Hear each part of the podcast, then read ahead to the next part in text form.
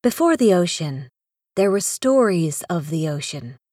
My mother's stories from Mandal, a town located on the most southern tip of the coast of Norway,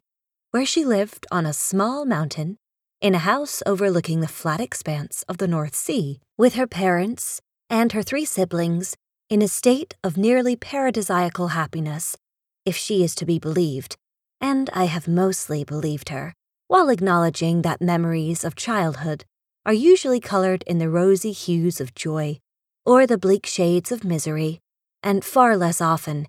in the varying grays of ambivalence. But it is certain that the salt wind blew the smell of fish and brine over the sand and rocks and cobblestone streets where my mother walked and ran and climbed as a girl, and that the tales she told as a woman wafted into the minds of my three sisters and me, residents of Northfield, Minnesota, who gazed out the window at vistas of corn and alfalfa fields and low strung barbed wire fences, behind which cows grazed and left their pies to dry in the sun. But we knew no ocean, except the one that came by way of our mother's accounts, and that is how we discovered the invigorations of maritime life without having lived it. My great grandfather was a captain who commandeered his ship, the Mars, to the South Seas. This sentence of indisputable fact sent me into high reverie as a child. The dim figure of the Norwegian patriarch mingled with Captain Smollett in Treasure Island and the ambiguous Captain Nemo in the film I had seen at least six times before I was 12 thanks to the Grand Movie Theater Saturday matinees for children 20,000 Leagues Under the Sea.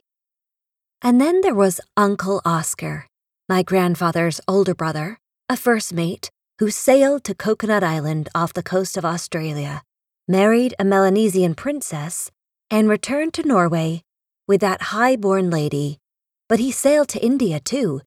and carried home a red tea set of fine, thin porcelain as a gift from my grandmother, which my mother keeps to this day in a glass cabinet in her room in the retirement home where she now lives in landlocked Minnesota.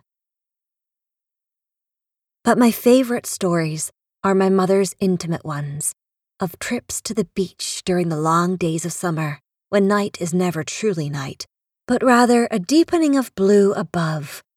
that soon gives way to increasing sunlight and I see my mother's Tante Andorra in her sagging wool swimming costume as she throws herself into the water, takes a few brisk strokes, stands up, and wades toward land. But before she steps onto the beach, she performs a ritual that mystifies my mother.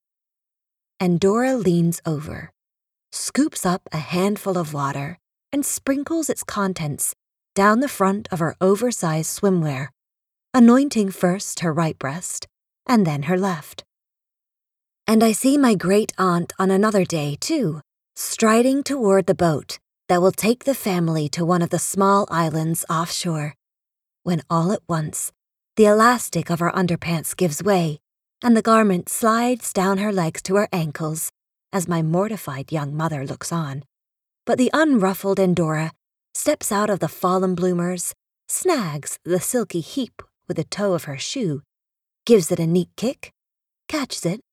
stuffs it into her purse, and keeps on walking. Such are the wonders of life by the sea.